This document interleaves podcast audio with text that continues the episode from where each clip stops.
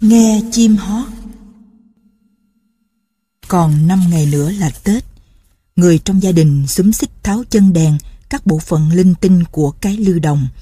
Họ lau chùi, Trái đào nằm kề con kỳ lân. Con kỳ lân há miệng dẫn hai cọng râu. Tuấn reo to. Tường đó hả? Tường giật mình, Dừng lại.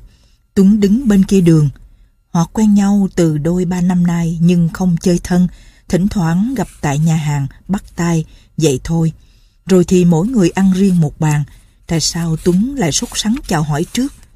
Cơn gió Tết vừa lạnh, vừa khô làm cho da mặt Tuấn thêm nhăn và mái tóc thêm cứng. Tường sực nhớ, Tuấn làm việc ở nhà báo, nếu thuật cho Tuấn cái tin sốt dẻo xe lật ở Tân An thì Tuấn chắc vui lên. Tai nạn vừa xảy ra vào lúc 5 giờ sáng này, chẳng thấy ai đến săn tin hoặc chụp ảnh cả. Tường bắt tay Tuấn. Tuấn hỏi, rảnh chưa? Dịp gần Tết mình dạo chơi. Lạ thật, tại sao Tuấn chưa nhận ra cái bắt tay ngượng ngập, rung rung của mình? Cánh tay ấy suýt gãy, tróc da, màu thuốc đỏ loang ra, lốm đốm dính tay áo. Tường từ Cần Thơ về Sài Gòn để thăm vợ con và ở luôn cho đến ngày mùng 7 tháng Giêng. Dọc đường, khi chạy ngang trung tâm giáo dục căn bản ở Long An, Xe ủi vào gốc cây lề đường, lăn một vòng xuống ruộng. Người trên xe bị thương nhưng sống nhăn. Anh xuống bến Sài Gòn, báo tin cho vợ con biết, rồi lập tức đi dạo phố. Trong thời chiến, Tường cho rằng mình có diễm phúc lớn hơn ai hết. Chàng muốn khoe khoang với tất cả mọi người đã quen hay chưa quen. Mấy người hàng xóm hỏi chàng, hỏi sơ qua, Tường chưa vừa ý. Chàng ra sập báo, một tin tức đó đây của ba bốn tờ báo lớn đăng toàn chuyện của Đô Thành và các tỉnh khác. Dù duyên quá, biến cố quan trọng liên can đến sinh mạng ba bốn chục người lại trở thành bé bỏng, không đáng kể. Đường xăng tay áo lên, sờ vào cái băng keo nhuốm màu thuốc đỏ. Miếng da cùi chỏ đã rách nát và tróc mất. Mấy chiếc xích lô máy lướt qua, chẳng ai chú ý đến chàng, luôn cả những người đi bộ. Chàng tự an ủi. Họ lo sắm Tết, Chuyện mình mình biết, chuyện người người hay. Thí dụ như ngày hôm qua tại Sài Gòn, mấy người đó gặp xui xẻo, mình đâu hay biết, hòa cả làng. Bắt đầu tuần dạo phố với một lập trường mới. Kéo cái tay áo xuống, bước khoan thai. Hai tay đung đưa, hồn nhiên như người khỏe mạnh, kẻo thiên hạ hồ nghi anh mang tật từ khi lọt lòng. Quả thật, Tuấn làm báo mà vẫn vô tình đối với thế sự. Tường chưa muốn thất vọng, Cỡ này có tin tức gì lạ không anh Tuấn? Họ in báo Tết rồi, nghỉ vài ngày. Hồi tối có xe đò lật. Xui xẻo vậy, có ai chết không? Nếu chết một đôi người thì chẳng bao giờ đăng báo. Câu nói ấy như gáo nước lạnh xối lên đầu tường. Chàng thở dài, Tuấn nhắc lại. Sao? Chết mấy người? Xe lật nhưng chẳng ai chết cả. Vậy thì hơi đầu mình thắc mắc. Ngày Tết chẳng ai muốn nhắc tới chuyện xui xẻo. Anh rảnh rang thì đi với tôi, vui lắm xem nhạc sĩ, cổ điển đang tập dược các mầm non văn nghệ. Tốn tiền không? Đâu có tốn. Sự có mặt của chúng mình sẽ làm hân hạnh cho chủ nhà. Dài ca nhạc tại nhà, các mầm non tốn tiền và tốn chút ít rượu trà để Tết thầy. Anh xem lần nào chưa? Anh nhạc sĩ này là bạn thân của tôi. Sáu bảy em bé, toàn là con gái, ngồi dựa lưng vào vách đối diện với nhạc sĩ Văn Kỳ đứa áo rằn ri, đứa áo đầm, đứa áo sơ mi ngắn tay, quần túm ống, nhạc sĩ mặc pyjama, mang dép nhật. Buổi dạy nhạc diễn ra trong gian phòng thân mật, chật chội trên lầu. Cách nhạc sĩ chừng bốn bước là cái giường nệm khá to, trên ấy một bà lão nằm mỏi mệt, dì ruột của nhạc sĩ từ Bến Tre tản cư lên Sài Gòn mới vài ngày rày. Nhạc sĩ Văn Kỳ nâng cây lục quyền cầm, so dây rồi nói to. Đâu, Tụi bay dược lại cho tao nghe. Tệ quá, tao khổ vì tụi bay. Các mầm non dở quyển sách mỏng ra, chăm chú. Lối xưng hô tụi bay, tao chẳng có gì là thô lỗ. Người trong gia đình với nhau, mấy mầm non còn trẻ, trẻ hơn đứa con gái đầu lòng của nhạc sĩ. Lệ qua đâu? Mày nói lối trở lại cho tao nghe. Cô bé Lệ qua trạc 12 tuổi đứng dậy, bước tới hai bước, đột nhiên nót dây mặt liếc phía thang lầu. Nhạc sĩ Văn Kỳ lắc đầu. Không được. Lúc tao đang dạy, lúc mà bắt đầu lấy giọng thì bất cứ tiếng động gì cũng không đáng kể. Tao biết có khách tới, Họ bước lên thang lầu, nhưng chắc là những bạn quý của tao. Họ tới đây vì điệu nghệ. Đừng sợ sệt, đừng lãng trí. Nay mai mày có vô dĩa, lên đài phát thanh, lên sân khấu thì làm sao? Cô bé lệ hoa le lưỡi, mấy đứa bạn cúi đầu lật quyển bài ca, giọng lệ hoa cất lên. Lần thứ hai về thăm quê ngoại, ngắm giường cao năm cũ xác xơ, hai tay ôm lấy nấm mồ, khói hương nghi ngút quyện mờ giường cao. Lần thứ hai trở lại, nhạc sĩ Văn Kỳ ngưng tay buông phím. Khổ lắm, tại sao trở lại mà mày nói lối là trở lại, chưa rõ tiếng. Nói lối cho tao nghe kỹ, năm ba lần. Trở lại, trở ớ lại. Cô bé lệ qua lấy hơi. Trở lại ớ. Tại sao có tiếng ớ vô duyên đó, mày chặt bỏ tiếng ớ giùm tao. Ủa, chào anh ký giả, chào anh bạn. Tuấn dõng dạc xuất hiện, theo sau là tường. Cô bé lệ qua vẫn đứng im, nó thắc mắc tại sao thầy nói qua chuyện khác. Nhờ được vào hậu trường sân khấu vài lần, nó chợt hiểu. Thầy nói giống như người đạo diễn, đạo kép hát ngoài sân khấu, nhưng người đạo diễn ở hậu trường được quyền đi tới lui hoặc ra ngoài ngã tư đường cái mà uống cà phê. Để khỏi bị rầy, nó đứng im như trên sân khấu thật, không cúi đầu chào hai vị thượng khách của thầy nó. Tuấn giới thiệu, đây là nhạc sĩ Văn Kỳ, đây là bạn tường. Cảm ơn, vừa nói Văn Kỳ vừa chỉ hai cái ghế, mời ngồi. Tuấn nói, anh dạy học tự nhiên, tụi tôi đi phiêu lưu ngày tất niên, lâu quá mới tới đây. Giang Kỳ ngồi xuống. Hai anh có thể ra trước bao lơn ngắm cảnh, chừng hai chục phút nữa mình đi chợ lớn kiếm cái gì nhậu. Rồi nói với đứa học trò lớn tuổi nhất, Bé, xuống nói với cô lấy tiền mua 5 đồng bạc cà phê đen, pha trà thật đậm. Nhạc trỗi lên, tường buồn buồn đến bao lơn nhìn qua nhà kế cận. Chủ nhân mua hàng chục chậu bông dạng thọ, hường, cúc. Tuấn đứng chống nạnh, nói với tường. Thay đổi không khí như vậy được chưa? Tường mơ màng hút thuốc, và chiếc xe vận tải khá to, khá nặng chạy qua. Anh sờ ngay cùi chỏ, vết thương còn đó, hơi rêm nhức. Anh nhớ hồi hừng đông gió thổi lạnh lẽo, xe chạy non trăm cây số một giờ, vì ngồi phía ngoài nên gió tạt vào lỗ tai, lùng bùng. Đột nhiên thiên hạ kêu rú, chiếc xe quay tròn, đầu anh giọng xuống mùi, mong anh quay trở lên, anh ôm mặt, ngất xỉu, mất thở vì người hành khách kế bên đè lên anh. Tuấn Ngộ quá, nhiều người ao ước thấy tận mắt khung cảnh đào tạo mầm non ca nhạc cổ điển, anh không ưa giọng cổ sao? Tường lưỡng lự, thật ra anh rất thích giọng cổ, 10 năm về trước, anh thử học đàn và ca, nhưng việc tập dược dở dang vì anh không có làn hơi trung bình, vì anh thuận tay trái, khó đàn. Anh Tuấn, tôi muốn đi thăm người bà con, dường như mình quấy rầy anh nhạc sĩ này. Bậy nè, chỗ anh em với nhau, chờ lát nữa mình cùng đi. hổm rầy tôi tới đây vài lần nhưng chưa bao giờ theo dõi phương pháp đào tạo của nhạc sĩ Văn Kỳ. Anh này thuộc vào hạng xuất sắc. Cô Đào Dân Tuyết, quy chương vàng 62 là học trò của ảnh. Giới kịch trường gọi đây là lò Văn Kỳ, gọi là sư phụ Văn Kỳ.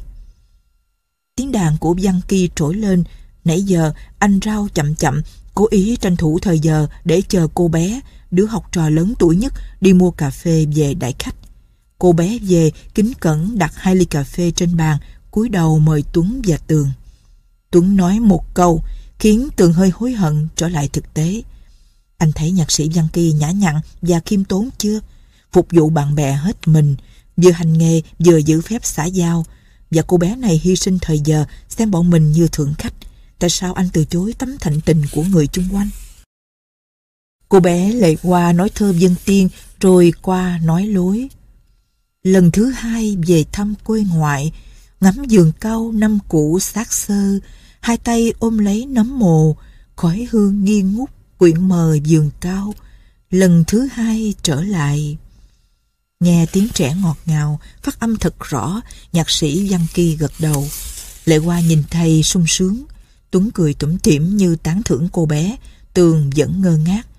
Giọng cô bé này tốt hả? Nó còn nhỏ tuổi quá. Tuấn gắt giọng, phải thông cảm, cố gắng mà thông cảm. Anh Văn Kỳ và cô bé này đang vui mừng. Nhạc sĩ Văn Kỳ nhắc lại, một lần nữa, mấy đứa kia chuẩn bị, nhớ dò nhịp, trong cuốn bài ca để vô một lượt với người ta. Có đứa nào ngủ gục không? Lần thứ hai trở lại, mẹ khóc quê ngoại điều hiu như giường cao sơ sát, tiêu điều. Bé Lệ Hoa vừa dứt tiếng điều là tường nhảy dựng. Sáu bảy đứa học trò cổ nhạc lại hát rộ lên một lượt, mỗi đứa một lời ca khác nhau, tuy cùng một bản giọng cổ, một nhịp điệu. Tuấn lấy làm thích thú, nghe như bầy ong dở ổ. Nếu vắng, thấy mẹ ngồi khóc, đôi mắt, điệp ơi, quê ngoại thăm lại vườn cao, rồi duyên hương lửa, lan có tiếc, tì bà long phím dẫn u hoài, để cùng ôn kỷ niệm, thân bọt bèo dạng kiếp mong mênh, sạc sao lá vàng, riêng mình mái tóc thề để bạn tình chung, mẹ quá khổ đau, chiếc lá vàng bay. Một bản quả tấu hỗn loạn, từng quên hẳn vết thương nơi cùi chỏ, quên chiếc xe chạy trăm cây số một giờ đang lao mình lật ngược lăn một vòng trước khi nằm im. Ba bốn thứ lời ca trộn lộn như mớ miễn chén để trong thúng sóc mạnh như hàng trăm cánh hoa rơi rụng. Tuấn khều tường. Vui chưa? Trăm hoa đua nở, khúc đầu hán sở chiến trường nghe ra tiếng sắt tiếng vàng chen nhau là vậy đó. Tường cười gượng. Như vậy tuổi cho vong hồn cụ Nguyễn Du. Anh hơi bi quan, có kỷ luật, có nhịp điệu, gắt gao lắm. Tuấn nheo mắt, đưa bàn tay mặt lên rồi chờ đợi. Búng nhẹ ngón cái vào ngón trỏ, nghe một tiếng chóc. Lấy chồng trừ nợ cũ, hoa tàn trong chuông sớm, trên đường về biên ải. Ba tiếng chót, cũ, sớm, ải, lên cao vút, dứt đúng nhịp một lượt với tiếng đàn của nhạc sĩ Văn Kỳ. Nhạc sĩ nói, được lắm, tụi bay tiến bộ. Tuấn dây qua tường, nói khẽ. Hồi nãy tôi búng ngón tay trúng ngay nhịp, bốn tiếng chót rơi vào nhịp thứ 32 của câu đầu, theo hơi trắc, bay bổng. Thời xưa, con hạt ở chúng thiên thai cũng vậy thôi, tảng đà bảo, cái hạt bay lên giúp tận trời. Chán cái luận điệu ngông nghênh xa thực tế của Tuấn, Tường muốn ra khỏi gian phòng, nhưng sợ nhạc sĩ Giang Kỳ và các mầm non Phật ý. Anh nhìn ra xa, gió Tết thổi lạnh lạnh, anh nghĩ đến vết thương nơi cùi chỏ. Đêm nay nó sưng lên, làm độc. Có lẽ sáng mai anh đi bác sĩ, rọi kiến cho biết có sức mẻ khớp xương không. Buồn quá, cây cỏ, gỗ đá là giống vô tình, đã đành, chớ như chàng Tuấn, một ký giả có tâm hồn, được liệt vào phái lành mạnh, thế mà vẫn thoát ly thực tế đau khổ của bạn bè tại thành phố, nói chi đến cuộc chiến tranh ở đồng quê không xa xôi. Tuấn đến bao lần, coi cái gì vậy, chán cái vụ mầm non này rồi hả? Tường nói, coi người ta tưới kiển, tưới bông ở nhà bên kia cho đỡ buồn. Tại sao anh không biết mê buổi tập hót của bầy chim non lúc đón gió xuân? Mấy em bé này là bầy chim non của đất nước. Anh đừng đại ngôn. Tôi nói đúng sự thật. Giờ phút này ít ai được gần gũi cuộc sống như chúng mình. Mấy em đó ca hát nghe lộn xộn quá. Làm sao lộn xộn? Nhạc sĩ Giang Kỳ vừa trả lời mấy câu phỏng vấn của tôi. Anh cho biết mấy em tập tành đã 6 tháng, nay tiến lên đến trình độ đáng khích lệ. Giọng cổ là cuộc sống nghiêm khắc, như con người giàu nghèo sang hèn đều chịu sanh lão bệnh tử. Thôi đi anh, giỡn hoài. Tuấn lại trả thuộc lòng mớ lý luận vừa học lớn được ban nãy. Mỗi câu 32 nhịp, mỗi nhịp đúng 2 giây đồng hồ. Nếu ca vô dĩa thì mỗi câu đúng 64 giây, không xê xích. Coi như giỡn chứ khó lắm. Mấy cháu ca như ông dở ổ nhưng tuân theo kỷ luật nghiêm khắc ấy. Tường lắc đầu, lời ca hỗn độn toàn là chữ sáo theo kiểu văn chương ba xu không ý nghĩa. Người ta cần cái gì trữ tình, mùi mẫn và nhắc nhở lại đạo lý làm người. Đạt được trữ tình và đạo lý khó lắm. Nhạc sĩ Văn Kỳ buông đàn sau khi tập dược đến lần thứ ba cho các mầm non. Nhạc sĩ mở tủ kiến, đem ra mấy tập sách bài ca giọng cổ. Các bạn thông cảm dùm, nãy giờ nghe lộn xộn bởi vì mỗi em ca giọng cổ theo nhịp chung, nhưng lời riêng. Bài ca thứ nhất là Hương Cao Quê Ngoại của thi sĩ Bích Sơn. Bài thứ nhì là Thoại Khanh Châu Tuấn của soạn giả Đông Châu. Bài thứ ba là Tình Lan và Điệp cũng do Đông Châu soạn. Ba bài đó hợp đạo lý. Tôi chọn lựa để các em sau này đừng nhiễm thói xấu ngoại lai. Mấy anh coi thử. Đây là bổn thứ nhất. Ở mỗi nhịp tôi có ghi dấu viết chì. Đây là bổn thứ hai. tôi không có ghi nhịp. Các em mầm non đã tới trình độ không ghi nhịp nhưng vẫn ca đúng nhịp. 32 nhịp vô một câu, đúng 64 giây đồng hồ. Công phu lắm. Bây giờ mình đi nhậu được chưa? Nghe đến chuyện đi nhậu, tường giật mình, vết thương chưa lành mà nhậu rượu có thể làm độc, rủi bề gì thì cưa cánh tay. Bỗng dưng mà cùi chó tường cử động khe khẽ. Nhạc sĩ Văn Kỳ trố mắt. Ủa sao vậy? Như có máu. Tường nói rõ từng tiếng để trút bao nhiêu uất hận từ khi gặp Tuấn. Tôi đi xe từ Long An về, lật xe một vòng, đầy sơ sơ. Chắc nhậu không được, xin cứu hẹn dịp khác. Tuấn nói giọng đàn anh kẻ cả. Không nhậu cũng nên đi chơi, ngồi chung một bàn cho vui. Cử rượu thì uống nước ngọt. Cha này khó tánh quá. Hay là muốn tôi chia buồn.